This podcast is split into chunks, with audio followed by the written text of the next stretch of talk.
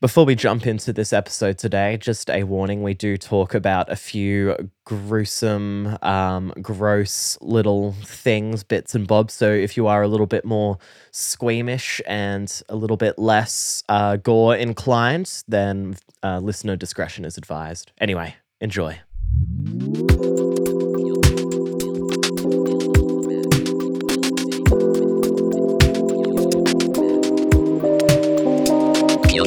Curiosity. Kill the rat. Curiosity. Kill the rat. Hello, everyone, and welcome to another episode of Curiosity Killed the Rat. My name is Matt. I am a science enthusiast. Before I introduce my co host and guest for today, I would just like to acknowledge that I am speaking from lands traditionally owned by the Noongar people. And that brings me over to. Fuck, I didn't think of. Um, Ah, it catches is- me out every this time. This is an on Um, for for new listeners to the show. This is an ongoing meme that every time Yeah. Matt starts the show, he knows that it will be his job to introduce me, and yet every time he does not know how. It's because I am Um, unintroducible. I am inimitable. Hey. I am. Uh, I also never uh, got no other adjectives, but I'm going to steal this. Here. I well, uh, You're some here. That's part how of me you're getting introduced today. somewhere yes. Um but yeah for those of you who haven't listened to the show before i am kate. I'm the regular scientist on this show. I'm a neuroscientist. Um and often i will take the helm but uh not today. We once again have a very exciting guest on who i'll jump to in a second. But before i do i would like to acknowledge that both me and our guest are recording from lands traditionally owned by the Wurundjeri people so, with that, Aaron, hey, how's it going? Welcome to the show. Hi. Hi, good to good to be here. I'm, I'm very very glad that this is uh finally happening. Yeah, yeah, we've been We've been talking about it for a while now. We have, but this is Tale it's fallen as time. perfectly. The fates have aligned because it's Halloween. Well, this episode is being released on yeah. Halloween, which you know, uh, I think is just perfect. As I'm sure we'll yeah, see. But, you know, absolutely. I uh I am I I live in the spooky zone and uh yeah, I I couldn't be happier that I get to do it on Halloween. Yeah. All right. Well, like chuck it out there. Give us your credentials. Why are you here? Why have we why have we got you on the show? Who who the heck are you? It's such a big heavy question. Who does anyone know who they are? I don't. Right, But like so, uh, as far hi, as you were aware, am, uh, you know? I am I am Aaron Oliver. I am a laboratory technician. I work in a uh, micro. I work in the microbiology department of a pathology lab. Um, So Mhm. yeah, we we uh, take samples from uh, sick people all across the city, from like hospitals and and and and clinics and stuff like that, and then we do science at them in order to uh, figure out what is going on with them, figure out I why they're the- sick and how we can help them. Do science at them. Yeah. Uh that's cool. That's so really lab exciting. tech, I'm picturing the quintessential news coverage you see of scientists of person in lab coat, goggles, face masks. You have one of Pipette. those squirty tubes and What are those those Oh, little glass dishes. I, look, listen, I be pipette and shit. Uh, there is there is a there is a there is a significant amount of pipettes, both macro and micro, that uh, are Mhm. taking various fluids and putting them into smaller and progressively smaller Excellent. cups. That's This like eighty percent of my pipette job. pics. reminded me that I came up with the idea that I need to now follow through on, which was to write a parody of uh, Ice Ice Baby, uh, but about pipettes. Um, that was like stop, calibrate, and listen. Eppendorf's back with Nice, that is- and it was just I had this whole which like there is a very very small number of people listening to this podcast who are going to think that that's fucking hilarious, and then there's Yeah, going to be the no, rest of y'all who are See, like, you're you're you're, you- you're talking you to me on?" like ten Uh, like ten years ago. I was writing this song, and it was just called "Scientist Love," and it was just Uh-huh. like this crooning like soul song that I was just like. And it was just like nothing but like two scientists like setting up a sexy Oh scene for themselves, and they got the Bunsen burners on, like like Oh my candles God. and shit. Oh my and I fucking was just like, Yeah. Chef's was- kiss. That's incredible. Oh, um, I'm gonna need the beautiful. Well, I link to expect that both song. of these to be released by the end of the year. Hopefully, yeah. patron special, maybe. Uh, cough, cough. We have a Patreon. Uh, We should mm. do a parody science album. Oh my Parody I don't science album. I, we collaborate with a bunch of different psychologists. I know so many people, that like would want to be on board with that as well. I'm, this is a like- thing that we could actually. Yeah, I can absolutely do that. I am. I, I do music and I do science. I can, and I'm funny. Mm-hmm. I know so, many people uh, that do music. I can do and all science, of these I'm things. now yeah. realizing as I'm combing through my brain. I think that's just like my type of person. Like we're musicians and scientists that do both. We all just find each other. I don't know. Interesting. Um, we should um we should definitely put a pin in that. Yeah, and, and continue. come back yeah. around to it and uh Anyway, yeah, just Yeah, you know, potentially- listeners, let that bubble in your brain get the Mm. anticipation building, and Mm-hmm. we'll we'll maybe come back to that later. But no, let's talk about actually.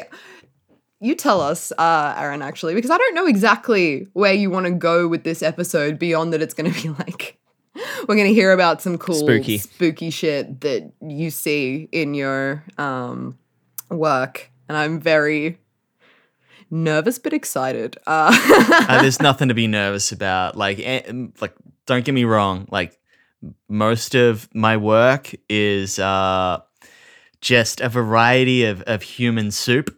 Uh, so it is inherently gross and inherently soup. spooky, which makes it perfect for Halloween. Um, that's that. when you say human soup, do you mean soup produced by humans, as in bodily fluids, Oh, or human soup, as in soup made from humans? I mean, bubble, both. bubble, toilet I, trouble. I, I mean Both. In in the sense that, okay, like, so Uh, it's got chunks of In- body parts in a broth of sweat. Is that Oh, where we're God, at? Or- I'm you- you have imagining no a idea. Uh, oh cannibalistic minestrone Mm, of sorts. Yeah, you could. I could describe it as. I mean, look, we're not eating it Please. at any point, so I, I feel Okay, like I can't okay. actually Good, good describe it as disclaimer. cannibalism. But uh, I tell you what, I have. I did have a realization that uh, speaking of cannibals, that I probably have chopped up more human tissue than about ninety nine percent of humanity. Like, don't get me wrong. Like, like cannibals are beating me Uh-huh. doctors or surgeons are beating me. Like Mm. most, like, you know, people fighting with swords and stuff are beating me. Mm. But then like everyone else, the rest of humanity, oh my god, I have I have I have chopped up Mm. some some some human toes with the best of them. Chopped up human toes. All right, I'm gonna I'm gonna just sit with that for a minute. I feel like that's a similar energy. I want to to know the- what series of events leads a lab tech to chopping up human toes. Because I get science Mm-hmm. requires some level of dissection of anatomy, but wh- I, I I'm not I'm not saying it. I'm not, I can't think of why. I think that why are we um chopping up. Toes? Oh, I can tell you exactly why. So um uh Let's so go. like like I Let's said, uh so so much of my job is like, you know, receiving receiving things from hospitals and stuff like that. When we're when we're receiving toes in particular, they are usually, well, I'm going to say usually, uh, in my experience, 100% of the time, are uh, toes that have become necrotic due to uh, diabetes. So uh, if a diabetic patient has to have uh, a part of like a part of their foot or one of their extremities amputated, uh, it's usually because like the, the circulation or something like that has reduced, and uh, they they're, they're developing ulcerations. Uh, it's usually uh, uh, uh, I'm I'm so bad at pronouncing uh, bacteria uh, like nomenclature just because I I can't re- like can't speak Who very well. is good? But, like, at it's usually like a- that shit. Yeah, we're usually like searching for like Mycobacter ulcerans or something like that, something that is causing this uh like deterioration. So yeah, they'll Yeah. they'll amputate like a toe and they'll send it to us. Um, and we just need to check usually that the site of the amputation does not have any like that we can't find more uh, of the M. ulcerans bacteria in Right. because they want to see that they want to see that the point that they've cut is like it's done. Like there, Yeah, there's, right. there's nothing left in. there. Yeah. like so it's le- it's less of an need to chop them all off. identification of like which particular bacteria has caused this issue. Like it's less of Yeah. a diagnosis and more just of a like, let's just make sure we've cleared the danger zone. Yeah, so in that case, it's it's we're not looking for a diagnose or not where it's not yeah, it's not so much trying to figure out what's there in in Yeah. something like uh uh like some of these these hospital uh tissues that we get. This is supposed to be a sterile site, so unlike your Mm. skin or say like uh, I don't know some some other examples like where there is like naturally bacteria present um that's not really Mhm. doing anything. It's just living its life. It's just hanging out. Um uh, a sterile site like deep tissue shouldn't have any Mm. bacteria in there so like Mhm. when we're doing hospital samples in particular we're usually looking for yeah like i said with the, the amputated toes it's going to be like mycobacter uh, ulcerans we're also looking for basically like any staph any streps like those are the common ones that's like staph and strep are like staph strep and e coli are like the bread and butter of my lab Mhm. they're like those are the big three that we're looking for at any given time. There's there's plenty more, but like that's that's like that's the bro like the the bulk of what we're looking for. Bacteria Yeah. that is They're where the it should not be. trio that are like the you know primary cast of this film. Um, Yeah, exactly. Like we're a we're a um a physical containment level two lab. So uh much like what you were saying earlier, um, Matt, um, we Mm. do have like our you know we've got uh, lab gowns we wear our glasses we have uh, gloves we were wearing masks for a long time there but that was actually because of our covid measurements Mm. not so Ah. much what we were being exposed to in the lab um quite I o- thought that was going to be a whole case of lab texted it before it was Vogue. I mean, Yeah. some there are there are different levels of like you know um, Yeah. um lab we uh requirements. yeah we um I, I can actually give you a bit of like a, a rundown of like my lab in general if that would be something that would interest you Mhm. so um, Give us a house tour. yeah, give us give you a house tour. So like, like I said, Welcome to so my um, we're a uh, we we are a fairly large like uh, pathology lab, which means that like our whole job is to identify um, you know uh, pathogens, um, and it's got a lot of different departments. You know, there's like like immunology, hematology, uh, chemistry, so many more that I'm I'm missing out on. Uh, cytology. Uh, there's there's uh, other departments that I'm gonna forget, and they're gonna be mad at me that I've done it. They're gonna listen uh, to this podcast later. They're gonna come like knock on your door and be yeah, like, so, they'll be like, I can't believe that you Where the forgot about fuck was histology. my shout You out? dogged us. You you dogged histology today. Um, no. Uh, but so my department is microbiology. Um, we do investigation of uh, microbiopathogens. Um, we also have a uh, like within our department, we also have a mycology, like a dedicated mycology lab, which does all all kinds of like pathological fungi. Uh, we receive a lot of. Uh, we have a dedicated Mm. tuberculosis lab that Oh yeah. I, for the most part, am not allowed in. Uh, I do. Mhm. I, I, I, I, um, like I, I don't work with with TB. That's for the scientists who are there. Um, which you know, fair enough. I, I don't want it. Um, I'll wait until I'll wait until I got a few more years experience before I start kicking around in the TB lab. I'm comfortable with that. Yeah, fair. Yeah. Um, just sometimes some of the stuff I'll that be you happy hear if about I live my days labs. without the TB lab. That's that's that's cool. Yeah. I'm cool with that. I feel like yeah, a lot of the like you know infectious diseases labs or even just like anything chemistry. You just like you hear about some of the stuff that like scientists are just like doing in their day to day life or being exposed to in their day to day life, and I'm just like, this is not good. This is not yeah. Well, that, good that's for one's health. I worry about that in my like whenever I mix up PFA, like the stuff that we use to like fix tissue, like oh yeah, like fixatives. Yeah, no, that stuff's bad for uh, you, dog. And I'm like, I wonder how much of that I inherently have inhaled throughout Listen, just like I- the last, you know. I, I was like a I was an apprentice electrician a lifetime ago, and uh, Mhm. the amount of like silica that I have like breathed in over my life, or like asbestos, Jesus, Mm. I I don't even think about Uh, it. We've all had our fair share of asbestos lungs. Yeah, so Yeah, um, okay. cut down an old fence you work. Well, in all an right, it's not just scientists and- then that are hardcore, but like, Uh, oh, yeah, gosh, but, shout um, out our last episode. You want to hear about a hardcore scientist? Um, but anyway, Yeah, sorry, keep but, uh, going. Oh yeah, that's all right. Um, look, there are like there is an inherent danger to like, Mm. or no, I don't want to say danger. There is an inherent risk to what we do, Mm, but that's yeah. why we, you know, have uh, SOPs. So that's uh, standard operating procedures. It's why we have PPE.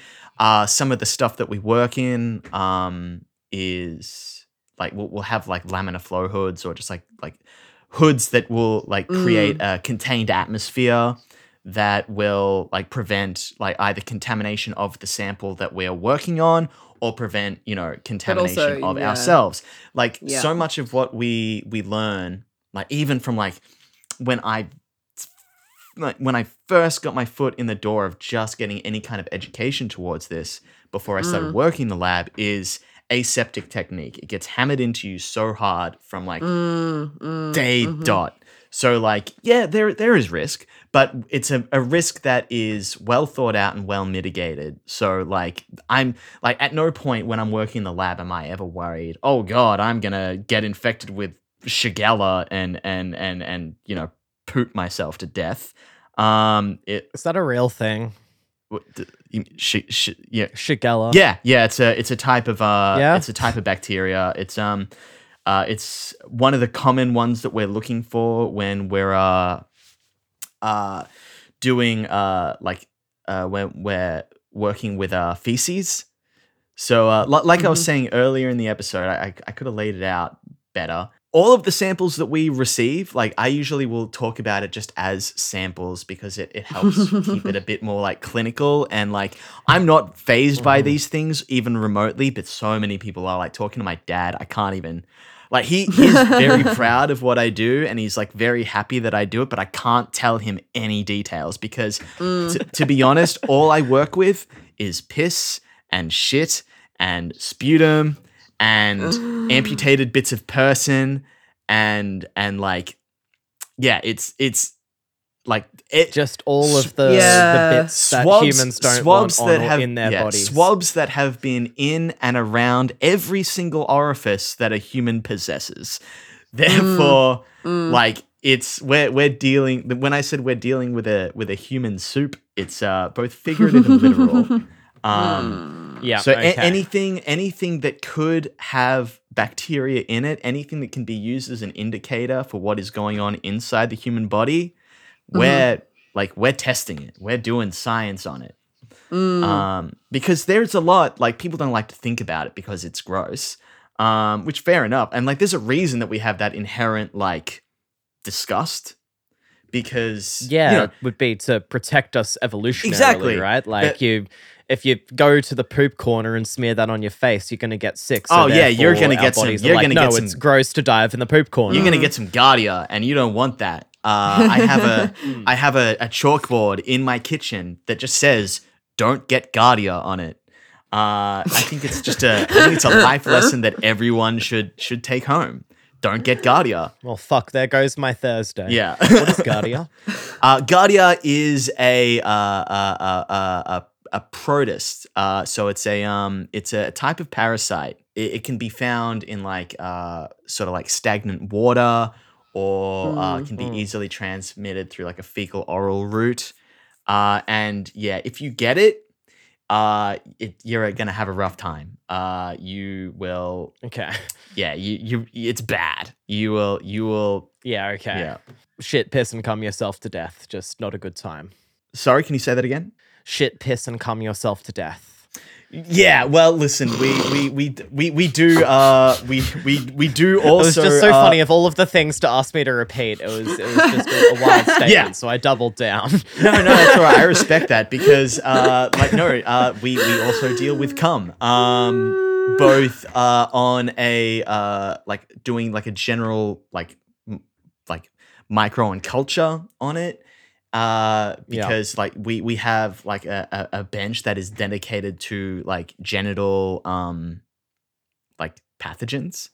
Uh hmm which felt a little gross when I first started, but now I'm just Yeah. used to it. I don't care. In fact, the only thing that I ever really got phased by in in my lab was sputum. I don't know what it is, but like I can work with piss all day, I can work with shit all day, and I'm unfazed. Uh, bits of human being that like you know whether it's like you know amputated body parts or or uh, biopsies or some really gross stuff that we'll get from time to time will be like um, pleural fluid.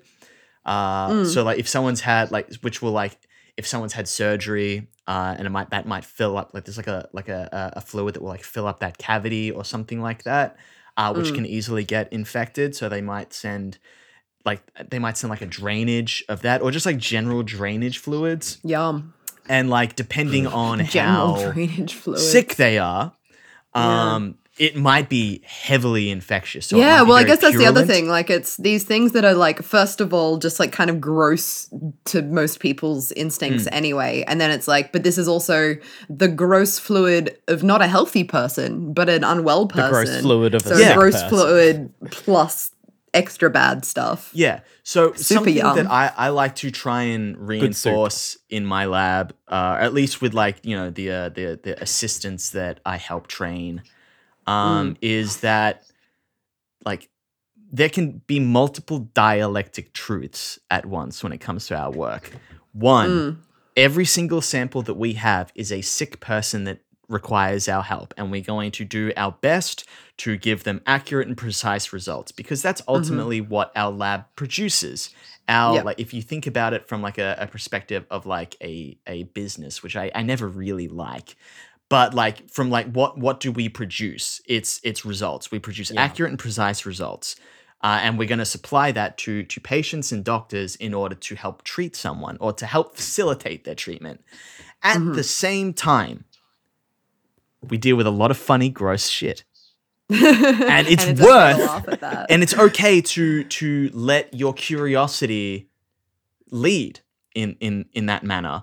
To to be like this is interesting or this is funny or this is gross, and uh, like to to actually like I guess, yeah, in, in, enjoy that curiosity or that fascination, if Yeah. that makes any sense. I feel like I I can relate to that in that like not that I I don't do any stuff with human tissue um but I do a lot of you know animal stuff with rats Mm. as anyone who's listened to the podcast before would know um you know curiosity killed the rat the title of the podcast yeah, look, killed- science be killing a lot of rats. Oh, just unfortunately, Mm-hmm. so many rats um, in the name of science, and it makes me very sad uh, every time I think about it. But like, it's one of those things that you know, every time I'm doing a perfusion, for example, like you know, I was gonna say tune out anyone that doesn't want to hear gross shit, but like, if you don't want to hear gross shit, I mean, mean, they, they it's the kind of fucked up 20 if they uh if they've if they've gotten twenty minutes in, they're, they're sh- At this point, we've awoken something in them. Well, so of like a perfusion essentially is I I'm interested in the brain and we ultimately do it so that I can fix the tissue in the brain and I can take it out and and cut it up and look at it. But in order to fix the brain, the best way to do that is to like fix the whole body and to make use of the fact that the rat already has like a wonderful, wonderful inbuilt circulatory system and a pump aka the heart, that is going to be able to pump this fixative into every tissue in the body because capillaries and blood vessels and you know the body's already set up for that.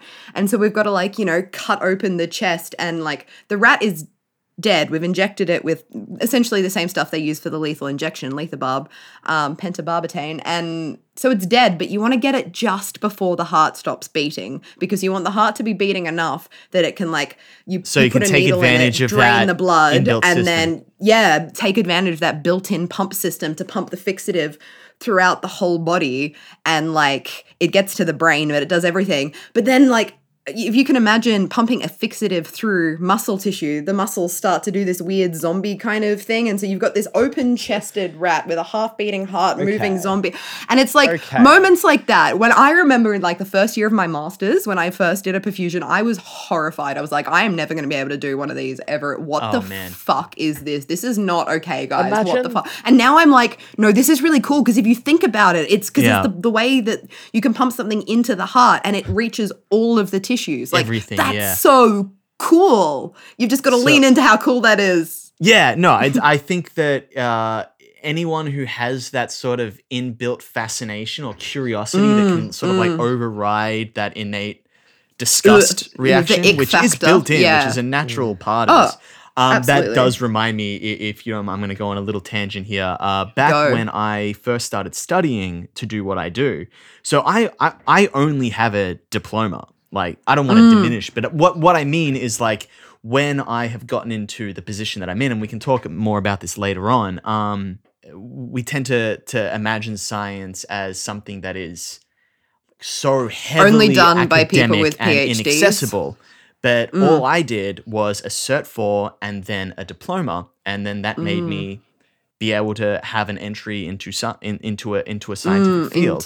when I was doing my yeah, when I was doing my certificate 4, I had to study anatomy and physiology. Mm. We uh oh god, even thinking about it now, like like I said I'm not phased by these things, but this was rough. So um mm, we had to do some um uh, uh dissections and I, I come into the class and what we're being provided with is a bull penis mhm, and a, mhm, a a set of uh, of bull testicles mm, having to having to dissect uh, a, a, a, a, a, a bull's penis and cut it in half and then look at it and being like Oh. this is just like meat and I am Mhm. also made out of meat Mhm. can be very confronting. And I remember some Mm. people in the classroom did not handle it well. But I, I remember when I was there, I had to be like, all right, I'm going to let my, like, one, this is a choice that I made to be here and do this. Two, Mm, I'm mm. going to go, I'm going to try and I'm with actively paying money to be here. like like front and and also like i think it's part of why like a lot of people like for instance in my lab but also in in, in other areas where you might be doing something kind of like confronting like it's it's like when you get like that sort of gallows humor you know it's i think it's why like nurses have such a fucked sense of humor is because you deal with something very Mhm. confronting on a day-to-day Oh. basis you have to. Um, it's like laugh or so, you'll like- cry kind of vibes, right? Yeah, Mhm. exactly. But I do remember this this one moment where my teacher, who was this uh wonderful uh just uh, yeah, uh God, she's just gosh, she was fantastic. Um she she cut into this into this this this bull testicle and it hit a cyst that was in Oh, no. there. Oh gosh. And when the cyst has burst, Mhm, so mhm. much like gosh. sebaceous pus has come out of it Oh. just like aggressively and the Oh. smell was overwhelming it was and it's gonna be with Oh, me for the rest of my life Oh heck. like it is burnt into my retinas and my senses Oh. Forever I like feel like I need to include a warning at the start of this episode. Don't listen while you're eating. Yeah, Like, absolutely. Like, when- when you guys brought me on- stomach. when you guys brought me on for the uh for the idea that I was going to talk about gross shit in the lab, I mean it's it's gross. Like Oh, we yeah. deal with gross shit. Oh. I speak to people Mm. from other departments. I got a friend in chemistry. Yo, uh, Clara, what's up? Um, uh, and I was telling them, Shout out Clara. Shout out Clara. Um, I was talking to them. We do um a variety of tests at my work for um uh uh actually, funnily enough, what you talked about in your previous episode, uh H uh. f- H. pylori. Pylori? Yeah. Thank you. Yeah, back I, to I pylori. struggled to pronounce it so badly. Um, And uh, in my department, we do H. py- pylori testing through our feces. There's a uh, Mm, an not through the, antigen. the breath test. Because I think Sorry? yeah, in the last episode we talked about the the breath test method of yeah. testing for H. so we pylori. we do it through Um, feces. Um, there's mm. a, an antigen that you can test. It would for. just not be on brand enough if you did it through breath. Breath, Yeah. Breath isn't it gross would not enough. be gross Um, enough. But then I was talking to uh, someone from chemistry, and they do Mm-hmm. just the breath tests. And they're like, God, Okay. I'm so glad that we can just do it through breath. And I'm like, God, I wish they would do it more through breath because, like, it's a good test. The breath Yeah. test Should is have gone into chemistry, not biology. Yeah. but, like, hey, you know what? It's there. Like, people, ev- everyone poops. So you may Yeah. as well use it Yeah. to, uh, yeah, as, as right, a diagnostic make, tool. As a diagnostic tool. Yeah, absolutely. Um, yeah. What otherwise would literally be waste. Yeah. so, like, yeah, look, it, it is what it is. It's, eco- it's gross. waste gonna It's- waste. it's it's gross as shit. But it's it's funny. It's also like you know when you're uh you know you're in the right place. Like Mm. when I'll be like talking to so one, of my coworkers, maybe one of my one of the scientists, and you know I, I will be in my in this cabinet, this laminar flow hood, and I will be like processing a hundred feces, like a hundred cups of feces. Yum. Uh, and you have to Oh. get in there with like a couple of sticks, mix the whole thing up because like you're trying to get What's like the smell like? Oh Do no! So there is you no smell when we're dealing with this because we're dealing with this this laminar flow hood. Uh, it has an uh, internalized uh, atmosphere that prevents you from being able to smell anything. Right. On top of also preventing contamination both from within and without.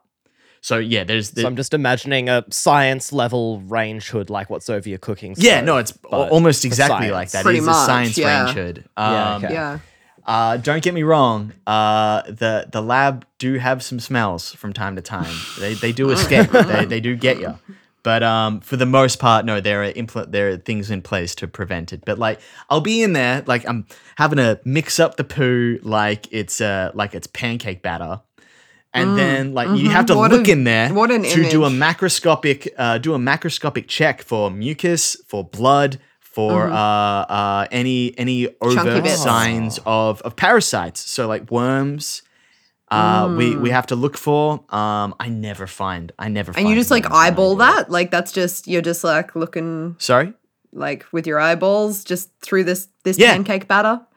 Yum. Yeah, no. In in this case, this macroscopic analysis is literally just me mixing up poo Yeah. with a stick and then looking at it. Oh my god. Um, what a what a Oh. job. When you when you were saying macroscopic, I was imagining like those viral videos you see of people with those macro lenses getting in really really close. Oh, on we we have tiny we have objects, one of and you those in see the lab everything um, super super that we do, detailed 4K. Yeah, that we do use from time to time. Um, like I said, I never find I never find worms. I'm always so disappointed. Anytime I think I found a worm, and it turns out like it's an undigested bit of egg. Like a hair or something. food. I'm just like, ah, it's just more food fiber. Other people find worms, and you and you get to see them, and like you look under the microscope, uh, and you can just see them like just chocker blocked with eggs. Like oh. uh, your average crazy. like like your average like Yikes. worm parasite is like eighty percent eggs.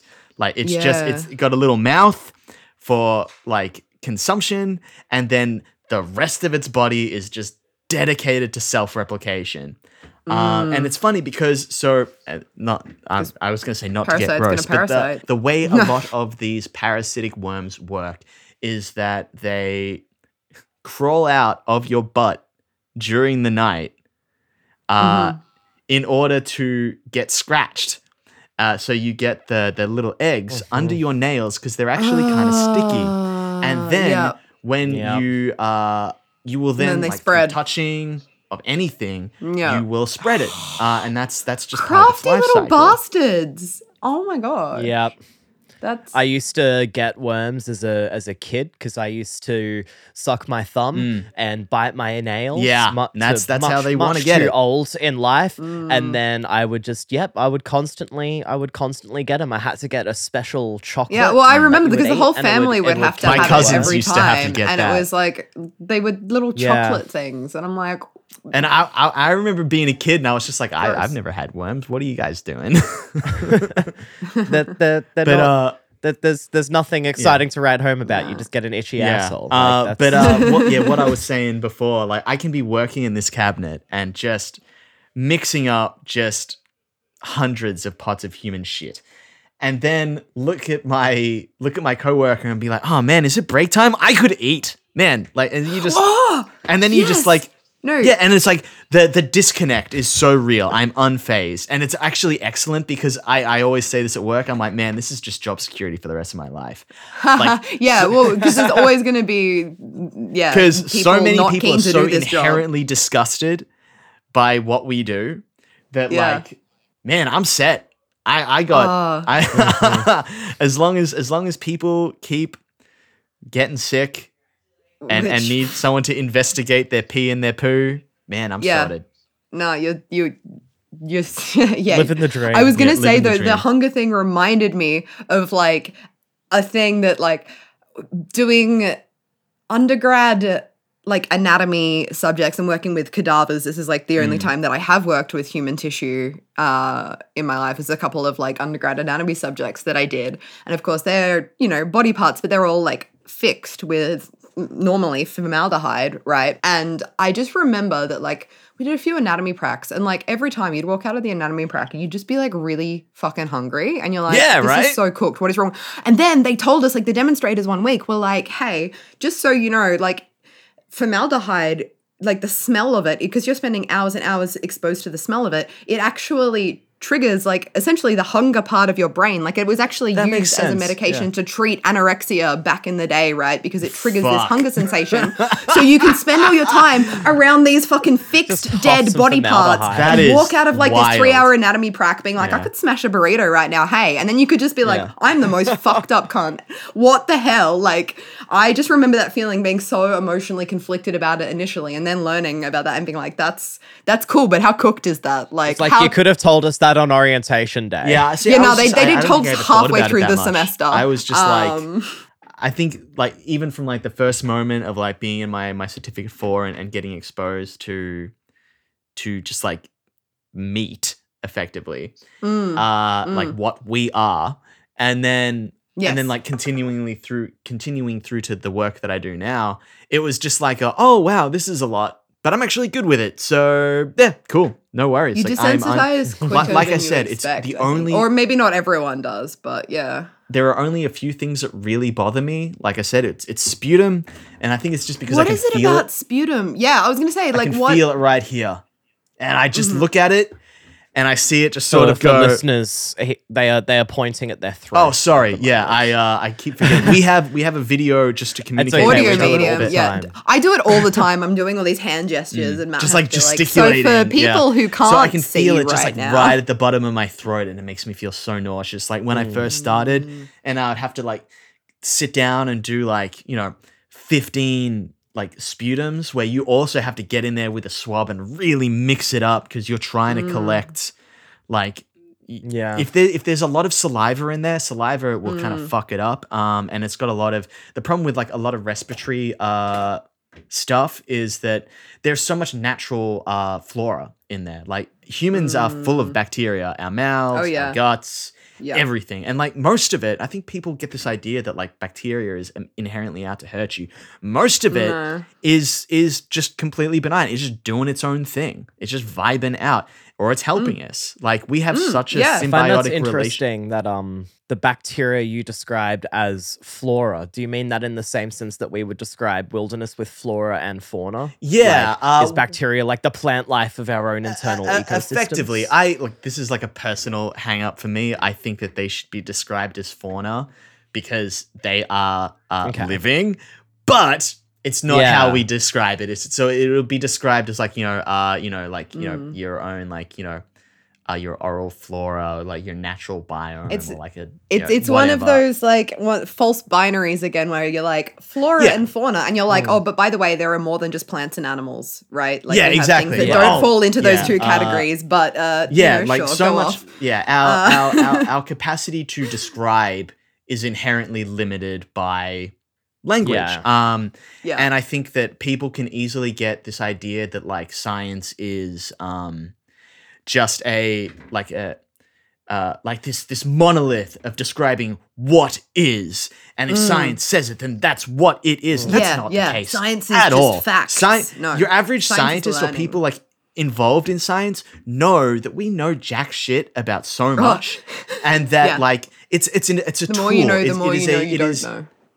It is a lens through which we try to investigate hmm our reality and to try and contextualize it. But just because we say Yeah. this is this thing, those Mm. walls that divide it don't actually exist. We're using it as a framework to better Mm. uh, inform or to better communicate. And But, uh, like, anyway, all sorry. you've got to do Yeah, is look back through like his the history of any field of science is like our understanding of things just it evolves constantly. Yeah, And what exactly. we thought, Yeah. you know, a couple hundred years ago, we can look back now and be like, that was so wrong, but that was still like the science of the time, and we still built upon that to get to where we are today. Yeah, it's And it's so like it's- it wasn't just a- wrong, wrong, like, but it was just y- you know. you, where we you- started. You often hear the term like when when you hear like you know people are talking about like big names like Einstein or like uh who's another good example Newton. um like New- Planck or anything like that. The idea of like you know ideas being built on the shoulders of giants, but it's actually further than that. It's not even because we we see these people as like these are the big names, but the thing is, everything that they developed was built off of a foundation of ideas being generated by so many people over such a long period of time. It's not so much built off the shoulders of giants as it is just built off of the shoulders of a community um, of people Mm, pursuing yes. knowledge. Um, I know that I've gone on a massive philosophical tangent here, but Oh, it is something no. that I'm massively we welcome yeah, it. It is the mood. shit. It is. I Uh, agree because and I got- I how got- how many minutes of this podcast have I wasted ranting about the nature of science and the inherent elitism of Oh. trying to gatekeep Yeah. knowledge and all of this? Yeah, no, and that that that infuriates me. it. Like especially like uh, it's it's so easy for us to forget now that like we live in a like we have the the modern library of Alexandria at our fingertips at all times. Like the internet, Mm. the the this Mm-hmm. this collection of human knowledge and human Mm. experience at all times like means that like the the the um the entry to pursuing knowledge or or or for using the tools of science to like pursue knowledge Mm. is is now easier than ever as long as Mm. people can like Absolutely. actually understand the frame because like at the same time that this access is better than ever the ability for miscommunication is better than ever yeah, so that that's where it becomes important to be able to like have people who communicate these Mm. ideas in a way that makes it accessible yes, Um, exactly. I like to. like, yeah, uh, I feel like it's it's almost you like can that find. Curiosity Killed the Rat at Yeah, Spotify, oh, Apple Podcasts, yeah. Exactly. social Mm, media. Um, if you're interested on in Instagram, science Twitter. communication, Check out plug this plug. podcast. where we like to think of ourselves as the yeah well like that's what it is though the tra- i i feel like that is my you know role right is to be the translator between the elitist jargon of how scientists like to write their papers and like stuff that you know the the largely taxpayer funded uh, research uh, the people who have funded this research can understand. But anyway that is a whole i'm gonna Yeah. stop ranting about that's that i could li- listen i could rant on about this for literally a million years. Get me on another episode and i will Yeah, bang on we can just about roast- the idea look, of science yeah. communication. And that and even from even if I may just chime in with Go. with one thing real quick about science communication and people maybe wanting to get into it and what kind of um s- prerequisites and skill sets you feel you may require because you know as we're talking about there's that academic elitism of you know you need X qualification, X degree. They view themselves as a meritocracy. Mm-hmm. I look at someone like myself with no higher education, science degrees, or anything like that. I just have a very strong enthusiasm and mm. passion for science. And then my training just happens to be in media and communications. But I can still bring that and be in the industry and the field of science communication while not being a scientist. Yeah, you are still a very valid science communicator um, without coming from a science it's it's background. very Yeah. possible, very mm. accessible, and It's a very emerging field, right? And people are still fig- figuring out how to like, you know, what science communication is as an industry, right? Like do like you can now do master's degrees in science communication. Like it's, you know, you can go train mm. in it specifically, but you know, you can come at it from a journalism perspective, from a science perspective, from a, Yeah. you know, collaborations are where it's at. I, I mm. I think I know where you were leading with what you were saying there. W- So what you were you were asking about um like the the accessibility of getting into that field through like uh like the the non-standard sort of Mm.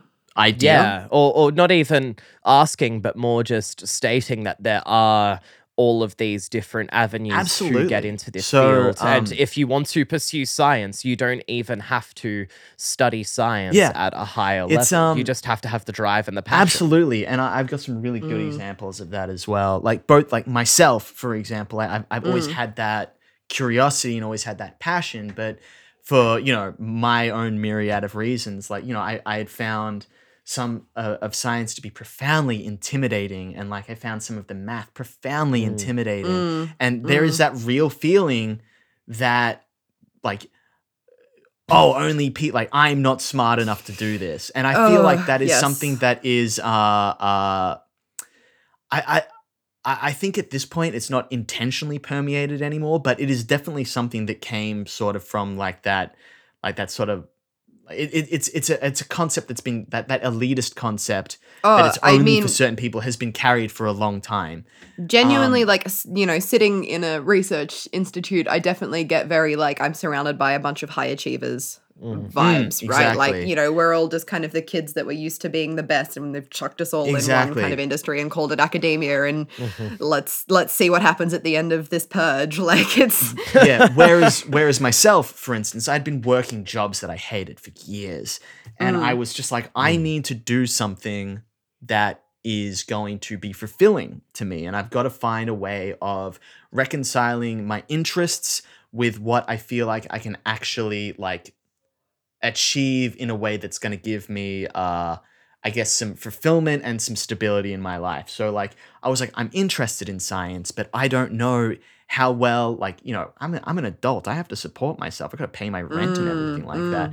So I was like I bills don't know if I have the capacity to say go do like uh the um the bridging units to get into the bachelor to then Mm. go on to like honors or to then go on to masters you Mm. know like this is a huge investment of time and, Ah, and yeah. resources um that might not necessarily be available to me at all it's not accessible to a lot of people financially. Like you don't get paid at all.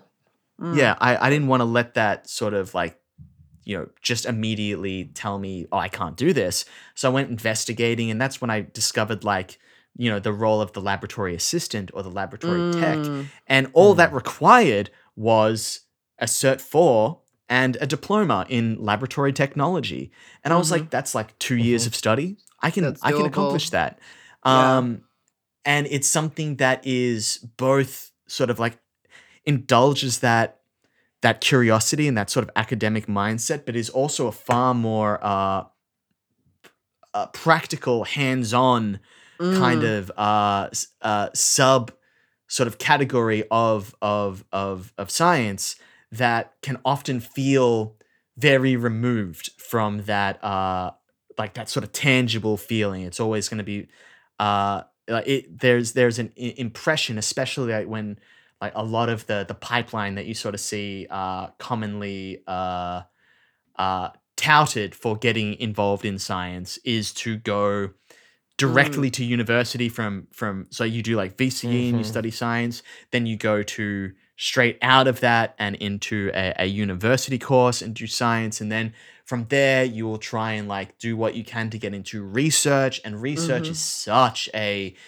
like one it's insanely competitive two there Yeah. is like a massive like amount like there is frankly too many people that have been told go into research and then there's like just no space for them. And Oh then everyone gosh, has to compete all the time for like six month grants and like there's mm-hmm. just no stability at all Whereas it's crazy, there are- right? Because don't you feel Yeah. like growing I feel like growing up I was sort of given the impression that like, you know, don't follow your passion for theater or whatever, like you want a stable career, follow your passion for science. And so I did, and then it took me until I actually got into research and then I was like, hang on, this shit is like even less of a stable career than There's had no I been stability. like It's a freelance like- artist. What the it's like maybe- fuck? maybe But no one can get- tells you. No one tells you till you get there unless you come from a family of academics or whatever. But like no exactly and you you don't know. you don't know that they just don't it's not communicated No, So, it's um, whack. It's like yeah, this so- illusion of this like stable like but Yeah. no. It's a whack But so- wild west world out there.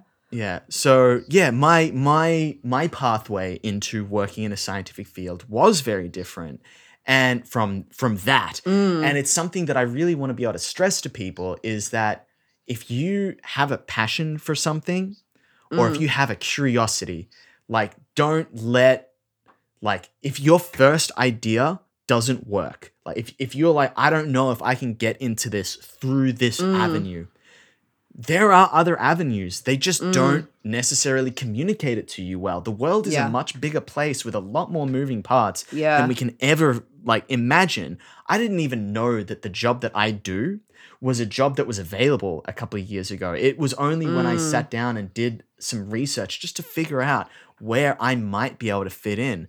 And like Mm. there I have friends that um like they they have studied in in like a variety of fields and stuff like that but like the main uh their their main engagement with science itself is not through say like uh, a research lab or something like that but it's through like actually going out into nature and and sort of engaging with it uh, either as like a more amateur naturalist or as a professional naturalist or a science communicator. I have a a, a, a friend of mine, um, Caitlin, who does. Uh, uh, they're they're more well known online as as she's got legs, and uh, she studies. I know it's it's it's funny, but uh, she works with spiders heavily and, and a lot of insects in general but like her her sort of main focus is is spiders and she's done a lot of like you know she she had she studied like creative writing you know um when she was at school but then she's used all of her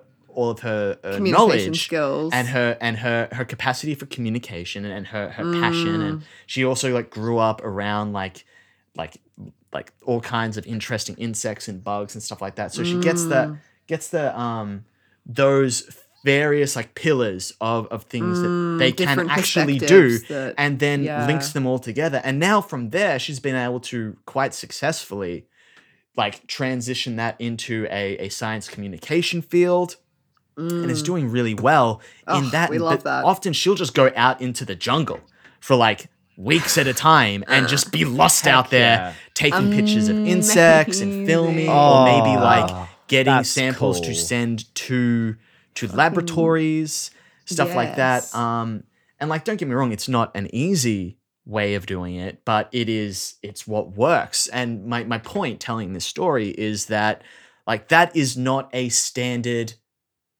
like pathway into Route, science. No. however it is a fundamental part of science. And like Mm, people have opportunities to to engage and to find where they fit. You can find a niche if you Mm.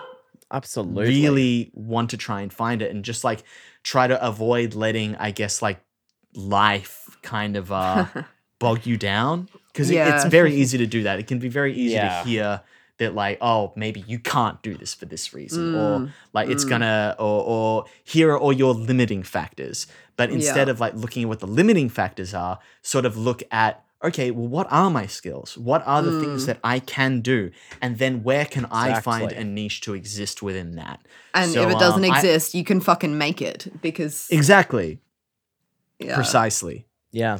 that's what the world needs. And even, you know, to talk about myself for a moment Yeah. again, because I just love the sound of my own voice. What I do, other than podcasting, how I earn my living is as an outdoor ed instructor. And often what we do is we go on bushwalks. And I feel often like a science teacher mm. on these bushwalks because Yeah. as we're walking through the forest, I'm Oh. talking to all of the kids about what all Yeah, of the different you've trees are, hella how they grow, me. how the ecosystems work together. yeah. And Driving so- through WA and you're like, oh, this tree is this. Let me tell you about this and how you can tell the difference between this and this and why. And like, So the the highest qualification I got for this job was my cert two in outdoor Mm. rec, which I did while I was in year eleven and twelve, and that led me to you know being an instructor among other things. But in its own way, I still get to work with science, and it, it's Mm. it's a work style that works better for me personally. I struggle to sit down at a desk for long periods of time and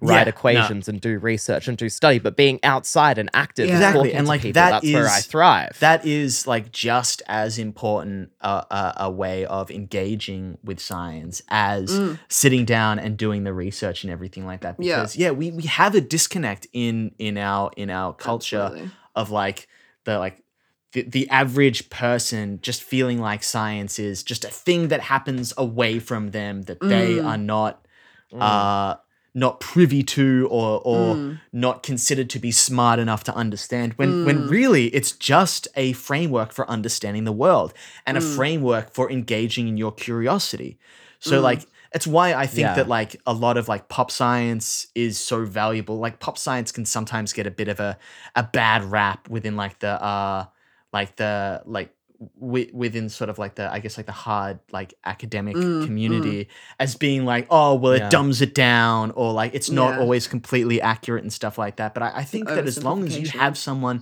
that is able to like come at it like if you have a communicator who can come at it from a perspective of okay i am trying to give a not i'm Mm. right and here is the way things are correct Yeah. but in in a uh uh here is me taking some very interesting information that I've done uh, that I you know I've done my due diligence on, Mm. and now I am going to present it to you in a uh, a, a, a- a form that is more easy to Mm. consume and and and then sort of like metabolize and understand.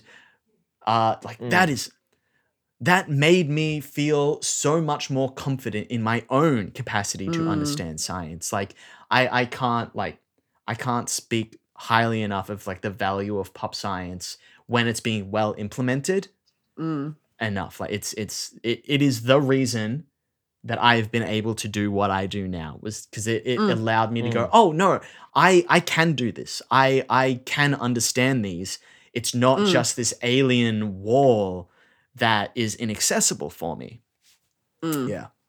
No, I'm absolutely. Well, I feel like yeah, being being a science communication podcast, being like yes, we we value science communication is is is fairly like well, no shit, Sherlock. Uh, but Yeah, I know, but uh, know. yeah, I, there, Uh, I, I, I know. I just I like, like I said, I could hard- bang about it forever. But I think it is good to Um, illustrate how science communication and science as Yeah. a whole is more than just a scientist or scientists talking to non-scientists and viewing them as two separate Yeah. Mm. things the whole idea of you know just because you went to university and have this massive tenure that doesn't qualify you as you are now scientist Yeah, yes the like, body of scientists all- said you are now cool yeah. to do science all we want to do is facilitate understanding, you know? Mm, mm. Uh, and that is something that I am deeply passionate about. And Yes. uh, that my then I just happen to uh, facilitate that uh, communication by talking about just the filthiest Feces. shit known to man. Uh no, I fucking I I love that though. And I was gonna say I I want to keep ranting about this. We should just do a whole nother episode about this shit in the Yeah. future. Um, but I'm like, hey, I like I said, I'd happily come back and talk to you about it. But uh, fucking, if- we'll work it we, out. we can we can we can jump back more onto the topic if if Yeah, well, I was gonna say I'm just aware of the time and how much uh, time has passed already, and we can go for a little bit longer. Um, before I shuffle us onto, I've got a spooky little listener question as per usual to uh, Yeah, finish. Well, absolutely. as usual, the show uh, it's not always spooky, but there's always a listener question. Um, but before we Yeah. do, yeah, I just. What are, what what are the the last few things, if there are uh, things that you wanted to talk about that you haven't had a chance to talk about yet, or some of such like the absolute grossest shit, or just like is there Mm, anything okay. else that you really want to So, just like take this are- moment and and not miss your there are there are a variety of stories. So um, Yeah, yeah. li- listen, Yes. No one has ever worked in my lab without spilling some piss on themselves. It just oh, I've been pissed on. It's on just- by rats. it's what it shat on is, by man, rats, like, you know. I've been pissed on by children. Yeah, it's so- a part of life. But see, like, Well- and you're just like, oh man, I've just like spilt like 16 tubes of UTI piss all over my gown. Oh. I better just go. That, that's just nothing but a big jungle juice king's cup of of and if various it like soaks pathogens. through the lab coat into your like clothing, like no, like you Remind usually me not like, to play King's Cup with a lap You're just gonna get up and just like immediately go change your your your gown. Uh, you don't you don't want that you don't want that to sink in. Um, like, but that's just like that's a common threat, you know. Like, uh, one of the the big like fears that we tier. have. One of the big fears that we have is uh, feces pots that are uh, very uh, there's there's a lot of gas production happening in there, uh-huh. uh, which can then result in in in the pot uh, building up pressure oh like gosh, a coke can. exploding. And oh, now- oh dear. When when you're working with them, you got to be careful because you pick them up and you're like, that is a grenade, and that wants to pop so is bad. And there are so many people in my lab that have like rushed to open up a cup because they don't really want to be processing feces. Like it's just you know you you want to kind of move through it fast, and then Yeah. like when they open it up too fast, all the gas tries to escape, and with it, it takes all the poo with it. And Mm-hmm. at best, you will end up with poo like just sort of like dribbling out all over your hands. At worst, it turns into an actual landmine and explodes. Oh, we no. have had there's a story that gets told in my lab quite frequently from one of the scientists. Hey Mark, what's up?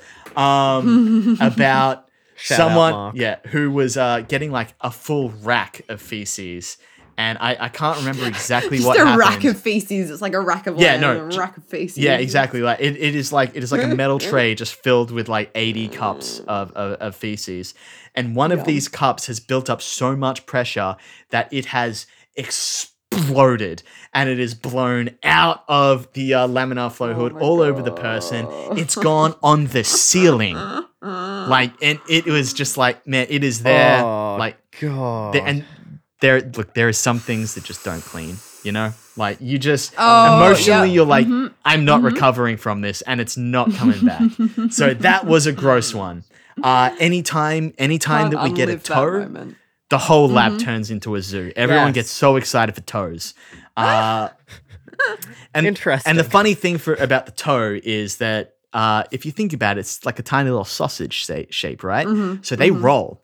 So you really, when you need to try and cut into them, because what we need to do is uh, get right into the deep tissue of the toe. So like you have to get your scalpel out and like really get in there and scrape right down near the bone to try and expose that that Mm. that tissue to and test in there for the presence of of of say the the M. ulcerans bacteria. Uh, and then it just kind of starts spinning. And you're like, oh my god, this fucking toe is trying to escape me. So you have to get you have to get some of your uh, your tweezers and kind of hold it down in place, and then scrape right in it and try and like get all the all the meat out. I have been sent a whole piggy bank before, which is just the whole end of the foot. So all five toes and the Oh end of the God. foot connecting them all together. Oh, because this little piggy went to the market. Yeah, so I, I was stayed like, when I got that, I was like, oh my god, I've got an entire piggy bank.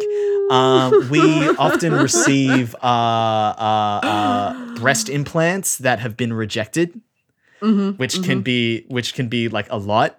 Uh, like I was saying, pleural fluids and uh, uh, Mm, mhm. any any kind of drainage fluid can be filled with so it can be so purulent. So purulent basically just means it's full of like pus and bacteria and dead white blood cells and stuff like that all the and, really and we yum have to um and like blood and stuff like that and and it can be it needs to be uh spun down we have to put it in our centrifuge to Mm-hmm. uh try and uh get rid of the supernatant that would just so the supernatant would just be the excess fluid that is not really doing anything for us it would just be a suspension that's holding all of the the bacteria that we actually want to work with so we put it in the in the centrifuge but depending on how much chunk is in there how much schmutz is How in much there chunk? uh, when you take it out and you discard the supernatant, you are left with nothing but very Nothing literally but human chunk. soup. Like it is, it is chunkalunks, and like having to having to relate to that is Fuck. a lot.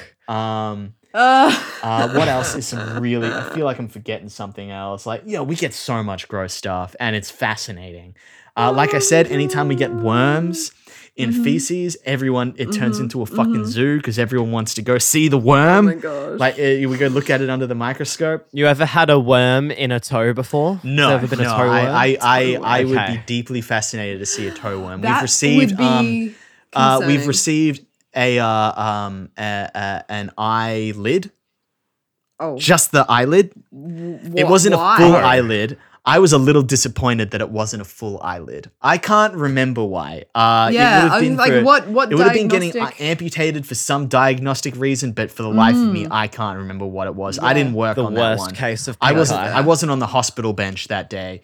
So Yeah. our lab will be divided into various benches. Like there's the there's the urine bench, there is the feces bench, there's the genital bench, there's the blood culture bench, there's the hospital bench. I'm just imagining respiratory it's a, an actual bench that people sit on, and it's just smeared with all of the aforementioned substances. well, I mean, like you know, it it's not smeared. It's it's put there in a in a in a uh, uh, orderly manner. But no, like manner. the the the piss bench is covered in like we'll we'll go through maybe like a thousand to fifteen hundred pots of pee a Oh. day. I think I sat down and I did the math once, and I realized that uh on average like it was a very you know it was it was look no one gets into microbiology to do math. We leave that to chemists. We we microbiologists are afraid of math. The best we do is like as long as we got like a teacher that could teach us like the fundamentals to make us not afraid of it we're like okay fine. But we no no microbiologist wants to do math uh but I worked out that we were on average having about 37 liters of piss come across our bench every single day. That's I'm just imagining, you know, when I'm out in the bush and someone's like, I need to go to the toilet, I say, All right, there's a tree. Yeah. In the lab, if someone says, I need to go to the toilet, do you point them towards the piss bench? Oh, quite often. We uh we make jokes that like if we don't have and like if, if work's pretty quiet, be like, oh, maybe one of us will just go grab a couple cups and just go to the bathroom, give ourselves some work. oh my gosh, yeah. that's funny. Uh, yeah. But um, yeah, like uh, and like I, I got a, a lot of various responsibilities in the lab. Like as I've sort of moved through it, I started out as an assistant, and then I got a promotion to to be a, a a lab technician. So like yeah, we we we like so much of what we do is just processing the samples, putting them on like you know running them through our our chemistry machines or doing uh, manual chemistry on it, uh, inoculating our agar plates um, for for growth of, of pathogens to be able to uh, you know identify them later on. them. We use machines like uh, I. It, it'll usually be the scientists in the lab who are actually doing the uh, uh, the um, analysis uh, part. ident- the identification and the reporting. However, I still do like I'm being trained to do a little bit of reporting. Um, Mhm. uh, or maybe I'll be working with like I'm starting to learn how to work with our MALDI-TOF, which is a uh, a, a machine that does. Uh, I'm I'm going to try and remember what it stands for. It's a matrix assisted, so it's MA, uh, matrix assisted desorption ionization time of flight. So the idea is that you get this. Uh, it's a whole mouthful, but basically what it does is it shoots lasers at little spots that we put our uh, isolated colonies of bacteria on there. Uh, it will ionize it and then use that ionization, sort of like um, like mass spectrometry, to get a unique fin- fingerprint of the type of proteins that are in mm. there to give a unique identification of what that bacteria is. And I always love telling people that I'm being trained to shoot lasers, Shoot lasers at bacteria at bacteria. Fuck yeah.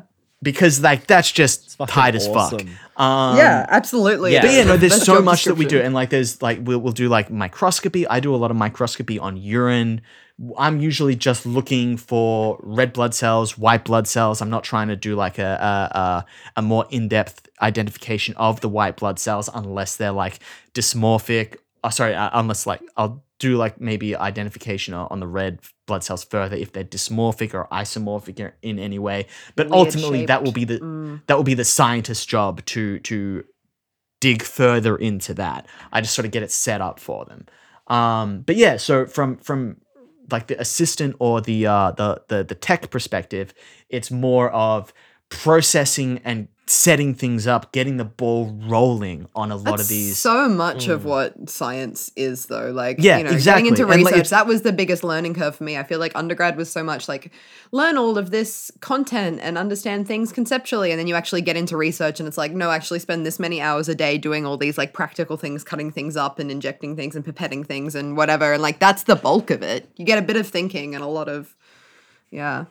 Yeah, I, I think people tend to forget how much of the practical side of science there really is. Like people have Mm. Got to get their hands dirty, Yeah. either figurative or literally. depending on Um, the science. But yeah, for, Yeah, for me, I'm, I'm trying to think if I have. I mean, that's that's what drew me to science in high school. Was I would imagine people mixing fun chemicals Mm. together in beakers and watching shit explode, and I was disappointed at the amount of reports I had to write. Mm. in science class, I remember, and I honestly probably should not have been allowed to do this, but I ended up making like touch powder in science class in order to make a uh, uh, uh, uh, uh, uh, a chemical propulsion um, potato cannon. oh my god. Uh, I was using the touch powder Fuck yeah! in order to make a, a like a, a bottle rocket, um, and like. Dude, honestly, I'm sure that shit was illegal. Yeah, But, I'm uh, like, oh, shout out, I- Mr. I think Brian. that technically qualifies you as a uh, rocket fired. scientist. yeah, I think uh, that's just something about chemistry teachers that they're just a little bit unhinged. Oh, absolutely. One of remember our- Oh, my year 12 chemistry story about teacher a set chem off teacher the, you from know, old yeah. high school Yeah. was like they were talking to their class about potassium metal. And Yeah, was and then they just throw some in a bucket." It's highly ex- illegal and explosive. I'll see if I can get some. Yeah, you know? no. One of my one of my first science classes in I don't know like year nine or ten was uh uh, our science teacher getting a bucket of water, throwing some pure sodium in there, and then accidentally Oh blowing up the entire uh, uh, fuel That's- hood that he put it in. Yeah, fucking. That's a that's a choice. That's a decision. That's real that shit guy. right there. That's a real. Um, fuck. And now, as an adult, I'm like, holy shit! but at Yeah, the time, I thought it was sick as hell. yeah, um, yeah. Perspective. Yeah. But yeah, so um, I uh, I hope that I have given you. Uh, I know that I've, I've we've we we have all gone off on a variety of tangents here. Oh, we But always I do, do. hope that I've given you a little bit of an overview and an understanding of like my lab and sort of what I do. Yeah, I fuck. That's been an absolutely disgusting ride of spooky joy. I love it. I I Yeah. have. Uh, it's Disgusting ride of spooky yeah. joy. Oh, I don't know because I Like just that. I'm similar in that like this shit like I don't know if it's just I've been around too much gross stuff for too long, but I'm not phased by it, and I think it's like the coolest shit ever. And then you just get some people that like you've got to pick your audience with these sorts of conversations because you'll Yeah. start to like mention something, and someone will just be like. Oh, I'm gonna vomit if we keep having this conversation. And I'm like, but it's so cool, right? So just being able to like do that. Uh, I even have this problem at work sometimes where I'll be like describing something and I'll gross out one of the scientists. Mm. And I don't mean it. It's not intentional. but like, for instance, like uh, we have uh, a variety of machines that we'll try and like run our, our, our urine samples through. But if there's too Mm. much blood, if there's like too much like frank hematuria, which basically just means a lot of blood in piss, um, mhm. it's gonna give false results in our chemistry machines, or maybe it's gonna like Mm. jam up the pipettes or something like that. So we tend to have to run it. Uh, we have to do it manually. Uh, but you know, if I'm trying to explain how to differentiate, like, can this can this urine sample go through one of our machines, or Mhm. do we have to do it manually? And I'll be explaining this to one of my assistants. I'll be like, all right, look at the color of it. Now imagine that you are at Sunday brunch with the girls. Is this the color of like a, a, a like a rosy kind of like like brunch drink that you're gonna get a little bit bubbly and a little bit fun with, or does it look like blood? Because I'm like, is if it a Bloody like- Mary or is it a like Yeah. rosé? Is it? Does it look like a rosé? If it looks like something that you can sip on a Sunday morning with the lads, it's fine to go through the machines. It won't fuck up chemistry. If it is anything worse than that, we want to do it manually. I just love using that as the distinction. Yeah, like Yeah. would I drink And people- this Yeah. bloody piss? people people will respond to that either by going, "Wow, that's such a great visualization." Like Yeah. that really helped. or they go, "Aaron, what the fuck? That's so gross." and I'm like, "I'm sorry. It's just an accurate visualization of what I'm and talking it about." It works for some people. Uh, and I can Yeah. I, I can see not for others. Uh, Not everyone can handle the forbidden rosé. Exactly. No one can handle the forbidden sip. Um, the forbidden Bloody Mary.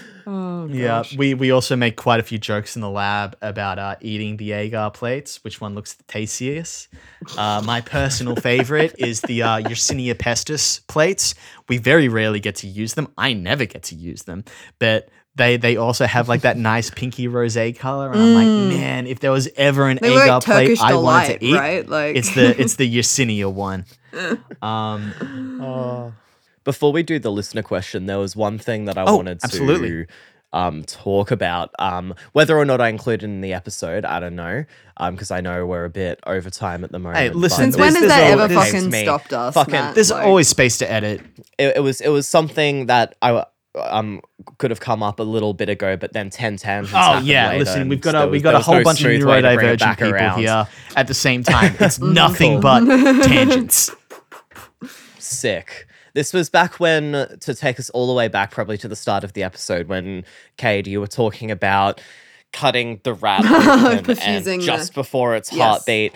So I, I just want I get into the shoes of say like um, someone from the medieval era or, or some time when science wasn't really a real no, known Mhm. and accepted thing and people held a lot of supernatural and superstitious beliefs and you you describe this process of you need to cut open the rat and just before its final heartbeat inject it with this potion and it comes alive it sounds like fucking witchcraft You know It does. if you were No, okay. describing this to someone with no knowledge I have a of thing about this, but you you you go you go first. I Uh, oh, okay. I was just gonna say uh, this. I know it throws back to what we were talking about a lot earlier, but is a fucking perfect segue into our listener question. may I just say, but go, Aaron, Absolutely. say your, your Oh. thing first. Oh, Uh, I, I was just gonna say that. Um, yeah. Uh, well, that that's the funny thing because like people don't think about this all that much, and I'm gonna make some massive generalizations here. But like, Mm. so much of Please. science has started off as like monks doing like Mm. uh, alchemy. You know, like Mm, it was all of it Yeah. started off as this curiosity and this investigation.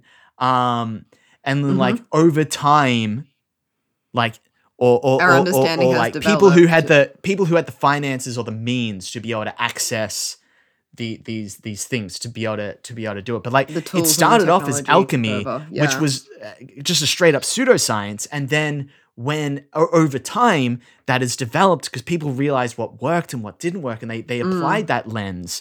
And then from there we start to have an understanding of what you know can be uh uh, uh what, what's the word i'm looking for here? Um causality. Like what what what people look at and can all agree on. Like what traits are here that when we all look at it we can all see that it has the same traits like and Mm. when when we can sort of reach that consensus that is mm, when you start to develop science as a lens as opposed to what we were talking about previously but again like i feel like there's this idea like that science is inherently directly like opposed it's the to, antithesis it's like the Mm. antithesis to Mm. magic but in reality It's it came from magic It's an explanation it's of it's an it- understanding it's a way, of magic a framework of explaining something that Yeah. some people It's- might it's describe like- differently. Yeah. it's it's like if you look at like human thought or if you look at the sun Mm. conceptually the sun is an insane idea but just Mm. because we know we've applied our big brains and our uh, our capacity for understanding and conceptualizing we have been able to understand the me- the mechanisms of the sun Mm. that doesn't make it any less Yeah. incredible it doesn't make it any less effectively in my opinion magic but we just yeah, fucking know look at some of the works. James Webb images that are coming out. Like it's just fucking insane. Yeah. It's like, this is, this yeah Is so uh yeah Yeah. that that's that was yeah. well, There's that old trope of, you know, anything that is viewed as magic as science that we simply do not understand. yet. Um, uh, well, because okay, yeah. So this is where I am gonna like yank us straight into the listener question because it just it flows so well. It's so fitting Into this. because Okay. like it is very much that idea of like something that we now see as fiction and not true and folklore and fake and whatever coming from people's best attempts to do science back in the back in the day. Anyway i'll just i'll do what i always do and read the listener question. I'm, I'm starting to answer it before i've even told y'all what the question is. So the, the email reads uh, hey there. I once heard that the concept of vampires actually comes from people not understanding death or disease back in the day. But, like, is this a myth? If there is science to vamps, please tell me everything. Val. Oh, I know a bit about this as well. yeah. I don't. Uh, well, okay. Well, see, this is one of those things where, like, I mean, there, and there are also. This is once I started to dive down into like the rabbit hole of learning, like once again, we could do a whole nother hour on just this topic and all of the different sort of like possible like diseases and, and ailments and things that um, people have speculated reflect, uh, you know, the condition of vampirism. Um, and so I'm only, I've kind of narrowed it down to like just kind of two main things that I want to talk about, but like uh, in the interest of time.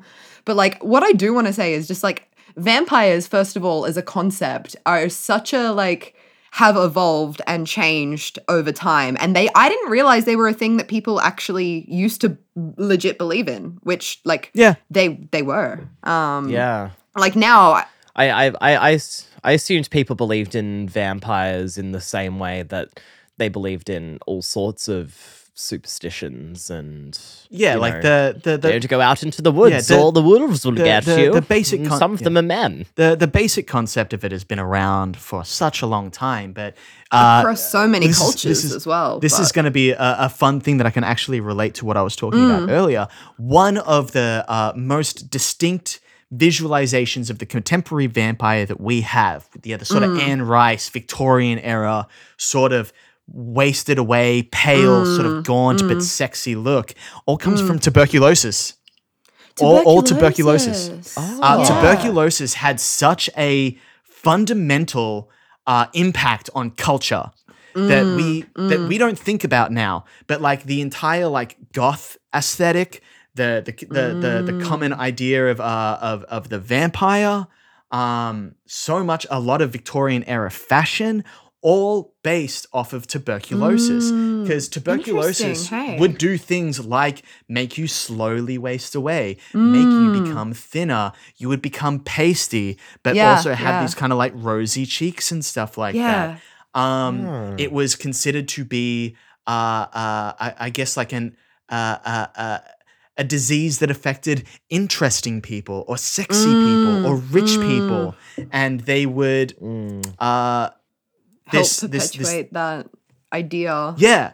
Um, and because it would be sort of like the uh, and again, these are generalizations. This is not the only thing that Well, yeah, I mean, I'll like, I'll I'll uh, fucking as- cover as a few more in a example, like, you- second. yeah. like the concept of the uh of the wealthy aristocrat Mm. trapped away up in their castle who is like slowly dying of tuberculosis uh, Mm. as they are like elegant but also pasty and gaunt and the rosy Yeah, that kind of well and just sort of- spoken, beautiful, but you know, kind of yeah, and you can lean into like you know like want to stay uh, what's her name. Bathory. Uh, you know, Um, all of that mm. sort of bleeds into each other so well. But yeah, no, tuberculosis had a massive impact on the contemporary Mm. vampire as well as other parts of um, uh, both like just Victorian era culture and uh, and Yeah, the contemporary go. goth movement today. That's crazy. So, I've uh, never yeah. thought about that before, but that makes that makes total sense. Um Yeah. as well add that to the list of like because like yeah, like you said, you know, vampires and the concept of them have existed and like but the thing is like even you know pre-tuberculosis times Yeah. an idea of a creature that you know before it was kind of called a vampire like kind of that name early Hmm. 1800s i think that was kind of the name that got um prescribed to these creatures but like all across all these different cultures in the world the, the kind of there is a defining feature that links all of these different types of vampires and generally that's like drinking blood right that's the feature that we the main one and also i would say paired with being undead like if you're going to define Yeah. a vampire you know there's all the things there's all Yeah. the different the sunlight the like can't see your reflection in a mirror i don't have a scientific explanation for like that Yeah. one uh the staking through the heart um I mean, that's gonna get anyone, so- all of those though i can provide like there are actually like it's it's crazy because we think of them as, or I don't know, maybe it's just me on my like high horse being like, of course it's like vampires are fictitious. but like no, they weren't always fictitious mm. and they are entrenched in folklore. And so I guess my point is there are so many different types and ways of looking at vampires, but for clarity, I'm going to focus on that like standard Eastern European blood sucking undead Yeah. sunlight avoiding vampire um because i've like you know there's a lot of sort of history and stuff behind them that i was able to find and something that was mentioned in the question was you know coming the possibility of it coming from the misinterpretation of death which is like absolutely a mm. thing. Like people just not understanding what happens to a human Absolutely. body when it dies because like we are we understand that now right? But like back back in mm. there is a, there is actually a really really good example i found of this like actually happening or at least you know some scholars believing that this is what happened. And i'll explain you know how and why. Back in 18th century eastern europe where so you know back in 18th century eastern europe the idea of vampires in folklore was like very prominent. Like people really believed in these undead creatures, but they were kind of undead creatures that caused mischief and death. Um, and they weren't the the tuberculosis, gaunt, beautiful, stunning. Yeah. They were actually often described as like bloated or like ruddy or like dark um very different Hmm. to today's sort of like yeah paleness which kind of comes a bit later in that probably Yeah, yeah, like I said, from the- the, the tuberculosis kind of times um Mm. but then also the thing to remember is that you know 18th century eastern europe was like just not not a great time to be alive to be honest and there were a lot of people becoming Yeah. spontaneously not alive from various plagues and so forth and like at the time like a lot of these deaths were like really mysterious. Like people do we just they just lacked the medical explanation. They were like people are just dropping dead. Like what the fuck is going on? So what actually happened is record of this is that people started they started digging up the graves to examine the corpses of these people who had mysteriously died to like you know try do a science right? Like try do a science the first type of is you know that using a trying to find an explanation trying to for what had investigate, trying these to deaths. put that put that analytical lens on it. Yeah. they're doing pathology before it was cool like or that's what you know they were trying to do and picking up digging up these corpses being like okay we're going to get to the bottom of this but what actually happened is that they found like what they found on these corpses made them believe that these people were actually vampires um and like i found i'm just you know just to be like i'm not making all this shit up. Uh i, I have a quote that i found from a historian at ucla paul barber shout out. Um but he just says you know far from being merely fanciful horror stories the vampire stories prove to be an ingenious and elaborate folk hypothesis that seeks to explain the otherwise puzzling phenomena associated with death and decomposition. Because like that is the thing. They were just like they were trying to explain this shit. And So, there's three Yeah, sorry Yeah, you go. Sorry, I was about to ask what it was that they were finding in there, but I think you're about to Mm-hmm, explain. So there are three main things that they found that, that made them go, okay, uh, vampire. So number one, um, they found that on these corpses, the hair and the fingernails ha- uh, uh, appeared to have grown. Right, so the the logical explanation then is like, well, this creature is not dead. The hair and fingernails are still growing.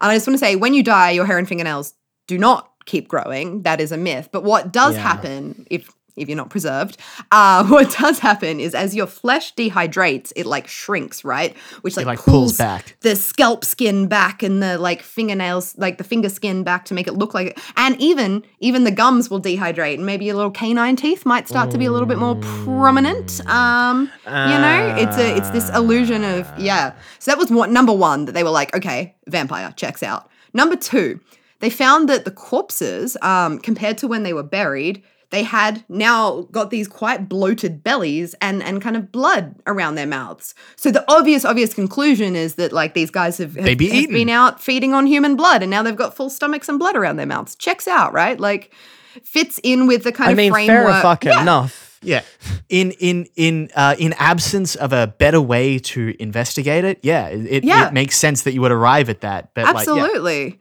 But what happened, like, it turns out from what we know now, right, is that, like, when you die, like, and, you know, as we've already said several times this episode, right, like, we've got a shit ton of bacteria in, in our body, in our gut, right, in particular, right? and so, just like, when. out.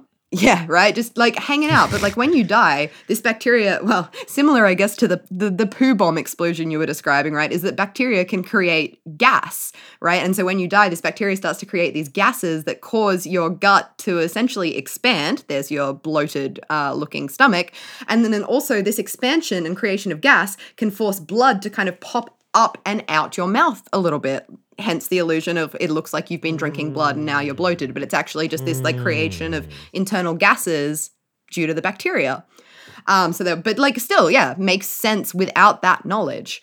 Um, and then number three is that the bodies were no longer stiff or in the same position um, as when they were buried. yeah, they uh they they lose that rigor mortis over time. yeah. So like rigor mortis goes away. So like Yeah, you know, and is that is that Yeah. sorry uh that and that is that due to extended decomposition as as the body is actually beginning to break down that that tenseness that was holding it in place begins to limber up. It's Mm. Yeah. almost like uh it's it's it's almost like when you uh when you're like uh salting like meat or something like that and it begins to like slowly Mm. Yep. break down the the protein structure. the the the links between the muscle fibers, Yeah, those exactly, linking yeah. proteins.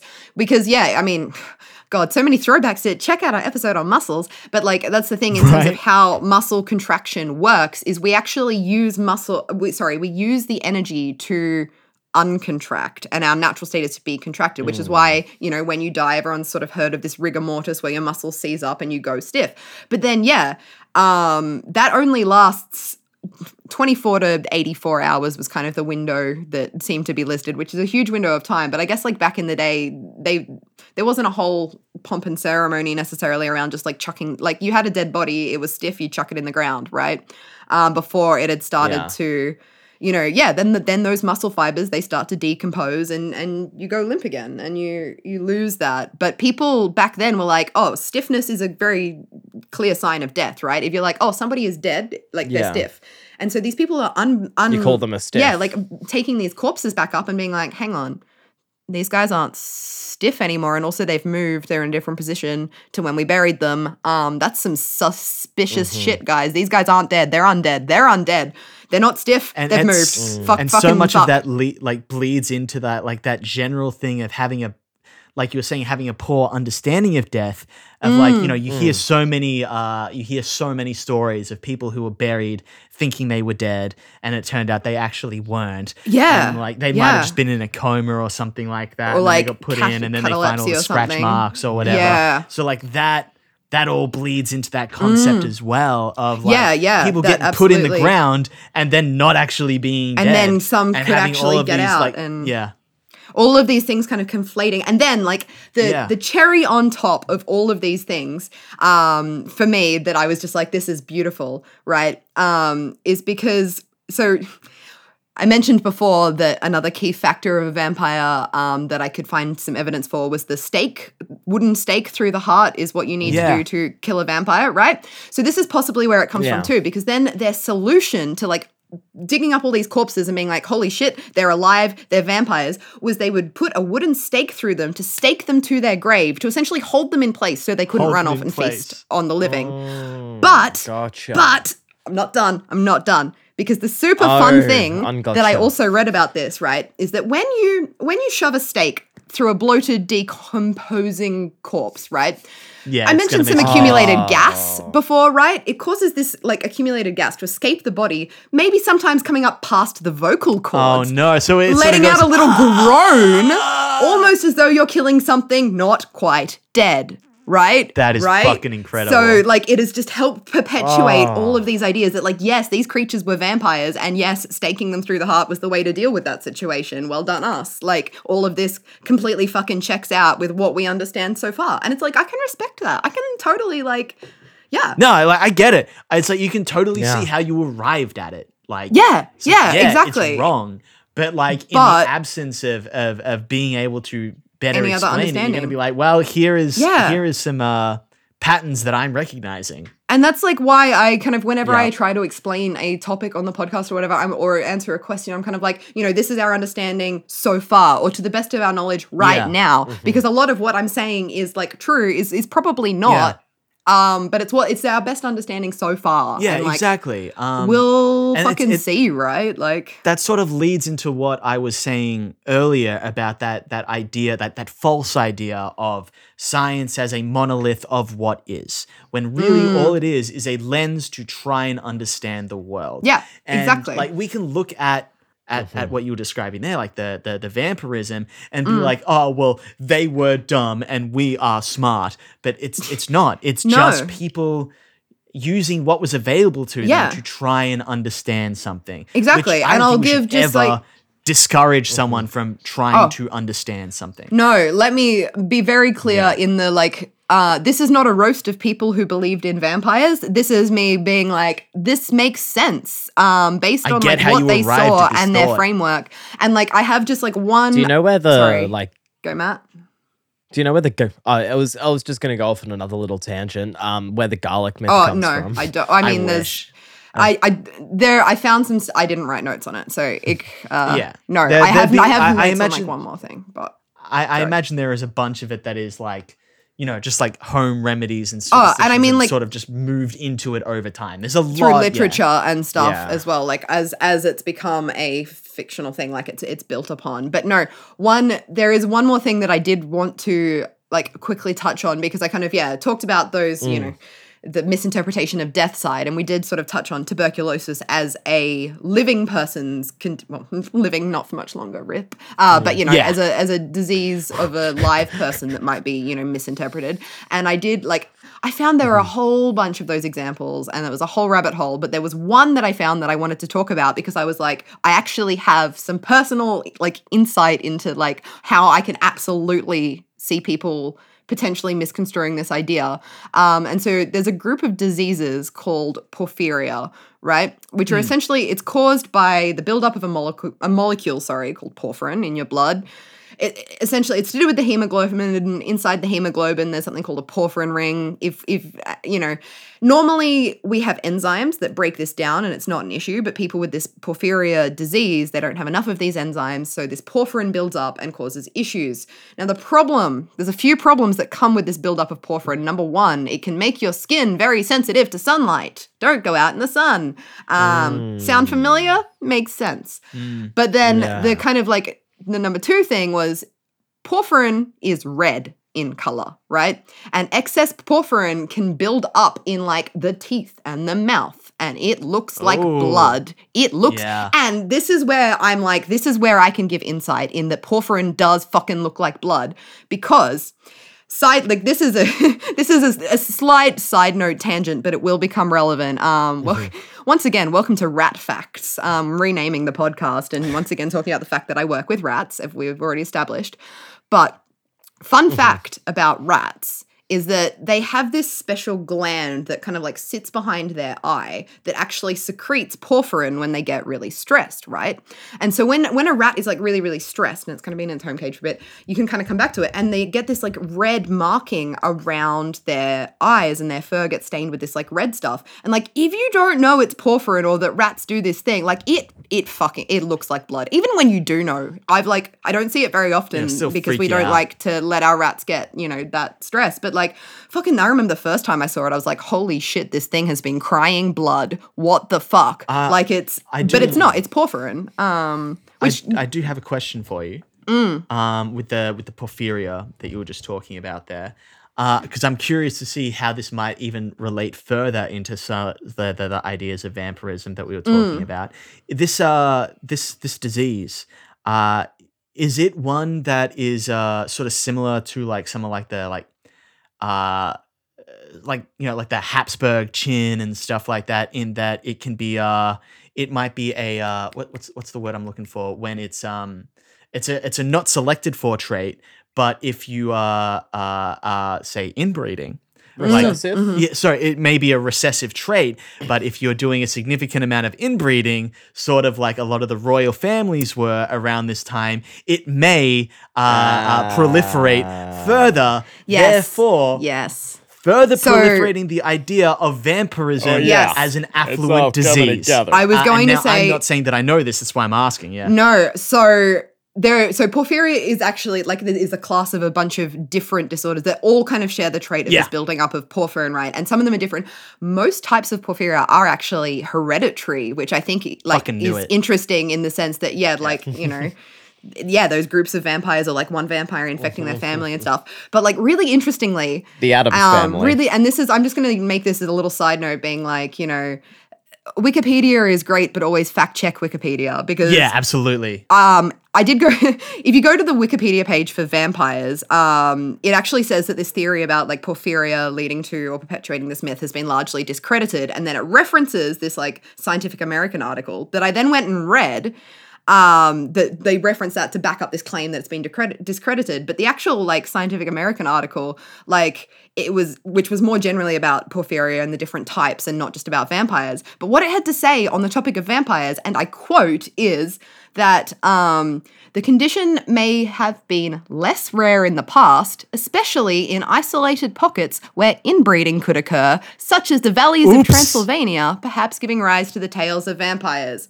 Um, Which, oh, like, that doesn't sound dis- like there was nothing about it being discredited. It was actually like, Yeah, no, this it's makes just, um, sense. So, you know, Yeah, it's just that single moment of like, you know, misinterpretation of a single Mm. source. And even then, like you have to be careful with like, you know, when going back to uh you know, uh, investigating uh, like research papers and stuff Mm. like that. Again, going back to the idea that like science is this monolithic thing where if it's And it's, stated, like, then it's, it's- true. it's true. One you know, paper does not does not does truth not, make. uh, no, God, no. is yeah we we the reason that we do like we repeat tests so many times or we do comparisons or we do metadata analysis is Mm. to get lots and lots and lots of data and Mm. then compare it to each other we don't do one test and go oh well this is or this isn't or we Yeah. can reach a, Yeah. a satisfactory conclusion from this one thing we want to do lots of the same test Mm. Yep. or lots of similar tests in order to get like a, a, a like a median across that data um, but Mm. Yeah, a so better chance of something our- I, I still our- care about a lot but yeah yeah.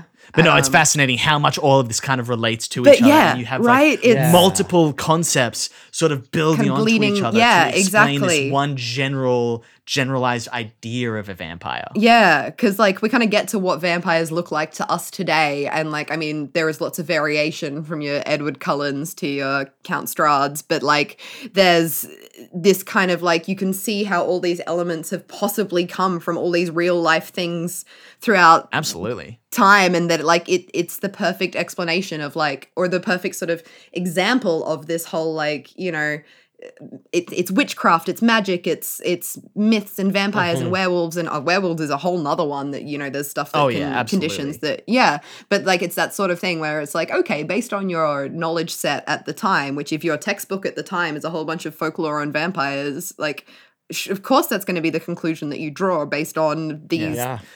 things that Well- you see um It's like um, it's like a- anytime you know there was a thunderstorm last night, and I'm sitting out there and I'm mm. listening to it, and if I, I always like to think anytime that I'm like right in the middle of a thunderstorm and you hear mm. the thunder just like rattle every bone in your body in your house, and you see the flash and it takes up mm. the entire sky, I totally get how like. A couple 1000 years ago, someone would see that, and their conclusion is that there is a god, and it is fucking angry. Pissed Like, I off, can't yeah. blame anyone for feeling that because like that's what I feel in my soul. Yeah, and now we know we we can explain what is happening, but Mm. it doesn't stop that that feeling. You know, Yeah. That feeling. Yeah. and, and like in absence Yeah. of being able to explain that, that that's what they would have. I'm like, yeah, there is something bigger than me is mad, and I, I totally yeah. understand how people got to made that conclusion at the time. And like this is the other like I guess is I kind of relevant at this point is that like a lot of today's science or like you know especially in some fields more than others but like you know psychology for example or those sorts of ones is is we are interpreting a whole bunch of things that we've seen through a very white male western lens and we've drawn and you know we're now running into a mm-hmm. bunch of bloody problems with that in the entire medical field actually where we're suddenly realizing Yeah. that maybe we shouldn't have just done all of our experiments on wealthy white males Yeah. and decided that what we observe Yeah. applies to everything but it, it's the same sort of thing where it's like you know we take our modern day science and our modern day medicine and sit here on our high horse and be like of course we don't believe in vampires ha ha ha ha but like just you wait Uh, give, give us a couple hundred years and people will be laughing at us oh, absolutely. There- There's I- I- definitely I- a lot of aspects Yeah. to our modern medical and academic system that Absolutely. is incredibly regressive Yeah. and I conservative do- and closed off. there there are many parts of it that I, I look at now and I, I wonder in like 50 years 30 years whatever like we'll culturally look back on and be like i can't believe we were doing that that like we might still be so in it right now that we don't even realize Oh, But, uh, yeah, there's going to be a lot. There's going to be a lot that I look back at, I think, in my research career with live animals that I look back at. I but, you know, yeah we are where we are. Uh, and to the best of our knowledge so far, uh, vampires aren't real. Um, necrotic Yeah. toes are. And I think that's a great Necrotic way toes are very real. tie up our fucking spooky Halloween episode. Happy Halloween, everyone. This has been a disgustingly joyous everyone. ride. it's queer christmas it's my favorite time of Yes, the year get yes. spooky do some weird stuff carve some pumpkins go outside costume and be hard. your true spooky self Yes, we fucking love that. And, you know, thank you again, like, so much for coming on and just having so many words. I'm going to definitely bug you for Oh, more words welcome. later. Um, yeah I, I'd be i'd love to do it again and like, you know what? We I said I'd do it, so we're going to do it. If you know, if people want to find more of you and like, you know, in the spirit of it, embracing all of your strengths and finding your niche and how to tie things together, where can people find you? How can people find you? Plug your pluggables. Let us know. So I I don't have that many pluggables right now. I'm definitely interested in in in leaning Mm. more into a uh, uh like science communication role. However, I do Check this podcast music, next time you're um, on. that I've been working on. I uh Yes. I make music under the under the the name Ghost Doll. Um, you can find me on SoundCloud. Mm, I'll At the link it in the moment, I'm more just you want. posting like the the works in progress, but I'm working on an EP that I'll be releasing soon. So um, yeah. yeah. if you're uh, if you want to hear some kind of spooky trip hop type vibes, Mm. Yeah, it's it's very the um, vibe of yeah, this episode, actually. I'm like, more than know. happy to accommodate. Yeah, Yeah, fuck yeah. Um, and you know, as usual, if you, if you if you guys are out there listening to this podcast and you don't already follow us on social media, what's wrong with you? Um, but also you can do so. um, our handle is at Curiosity Rat. You can find us on Instagram, Twitter. Curiosity killed the rat. If you just like search it on Facebook, we've got a Facebook page as well. We have a Patreon. If you guys find yourself, you know, with some spare cash that you want to throw at us because you appreciate all the hard work that goes into making this show happen, like that would be flippin' awesome. But as we have like hounded on so many times in this episode, we are so passionate about making this knowledge and science and everything accessible and as accessible as possible. So like if you don't have money, fam, we're not asking you for mm-hmm. money. Just making that clear. But Curiosity Rat, find us if you if you want to, if you can. Um, I don't know, Matt. Do you wanna you wanna plug anything? Is there anything else we want to plug before we wrap this spooky boy up? Uh there's there's just Like a I guess if we're if we're doing the no. doing doing the music Yeah, plugs again, I'll. Mm. plug my SoundCloud again. Uh, Muckstep on SoundCloud, M U C K S T E P, or on YouTube. Muckstep's mashups for the stuff that was a little bit too meme malicious for SoundCloud and their copyright algorithms didn't like it. Um, I don't know, I might do a rebrand of it soon. I don't know. After the last episode where I plugged it, I decided to make public a whole bunch of uh, works Nice. progresses and drafts and sound bites and things I did while I was Mm-hmm. at uni. So I don't know if you're interested in any of that. A lot of it is very kind of soundscapey and sound designy, but and a lot of it's just shit post mashup meme shit. It's a good time. if that's your I've vibe, go and check it out. So yeah, I mean, I guess, and if you want to find more of my SciComm stuff at Kate Huckstep on Instagram or Twitter, um, we'll get you that. It- all the links will be in the description. But with that, I think I'm gonna I'm gonna wrap us up. And uh, thank you all for listening. Thank you all for joining. Thanks for the chats. Thanks for the hangs. Happy Halloween, Thanks y'all. Thanks for having me. Thanks for being here. Happy Halloween. Curiosity. Kill the rat. Curiosity. Kill the rat.